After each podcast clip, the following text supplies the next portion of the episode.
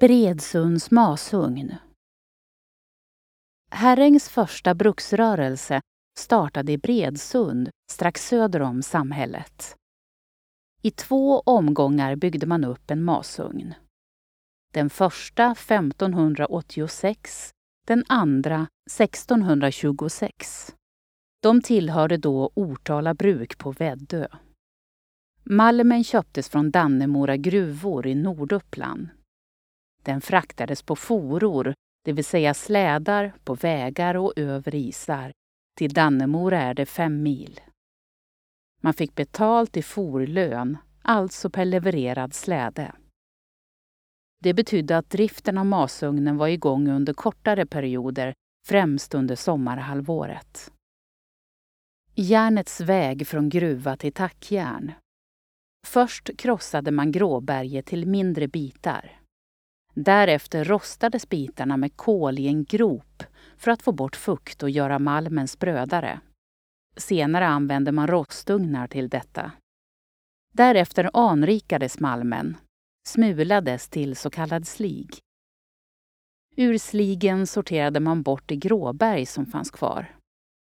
Därefter la masmästaren slig, kol och lite kalk högst uppe i masugnen. Hettade upp det till 1300 grader. Då smälte järnet och sipprade ner i formar. Detta blev tackjärn. Tackjärnet var inte smidbart. För att det skulle bli det bearbetade man det i så kallad färskning, alltså ytterligare en förfining av järnet. För ytterligare kunskap om detta har Ekomuseum i Bergslagen en informativ sida att botanisera i. Här från Bredsund skeppades tackjärnet med båt från Bredsundsviken. Senare skedde all utskeppning från hamnen i Herräng.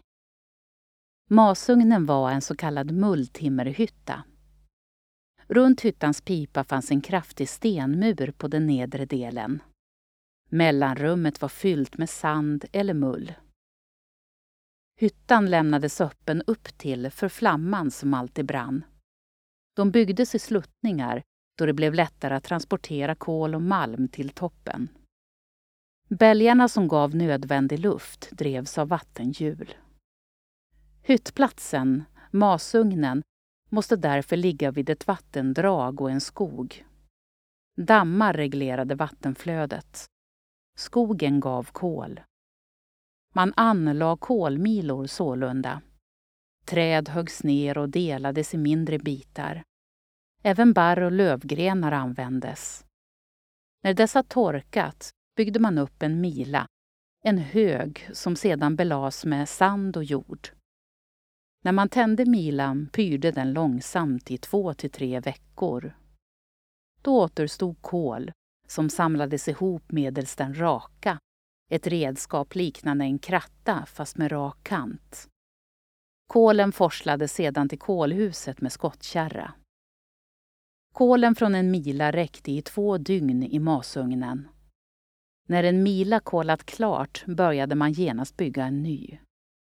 I skogarna där det funnits masugnar kan man se fördjupningar där kolmilorna legat. Även de fördjupningar som kolarna hade som sovplats när de vaktade milan dygnet runt. De la över sig en knippe ris från avverkningen och tog en tupplur, om än med ett vakande öga. Kolbullar kan man idag äta som nostalgimat. För kolaren var det basfödan.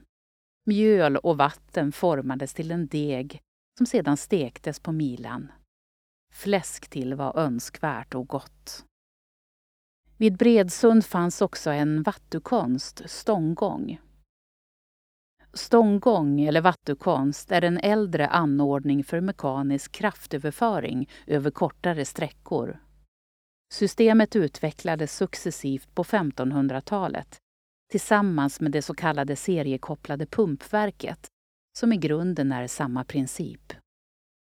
Här var stånggången 1009 meter långt och vattenhjulet 13,09 meter. Denna stånggång användes för att pumpa upp vatten ur lappgruvan. 1800 till 1810 togs den troligen ur drift på grund av att gruvorna lades ner då exporten av malm upphörde. Sverige förlorade då Finland till Ryssland och det var till de finska masugnarna malmen transporterades. Det som idag återstår är fundamentet till vattenhjulet och rester av, det och rester av dammen samt spår av stånggången i form av lagerstenar. Av masugnen återstår ruiner och slagghögar vid det lilla vattendraget. Upplev flera berättelser och objekt på plats med Geostory-appen. I appen kan du också tävla om att bli väktare och beskyddare för dessa. Finns där appar finns. Har du förslag på intressanta och bra berättelser som du tycker borde finnas i Geostory? Gå då in på geostory.se, välj bidra under meny och klicka sedan på förslag på Geostory. Vill du även hjälpa till och sponsra redan inlämnade historier kan du välja insamling och sen sponsra med det du vill och kan. Vill ditt företag höras här? Kontakta då oss gärna på info.geostory.se för att vara med och sponsra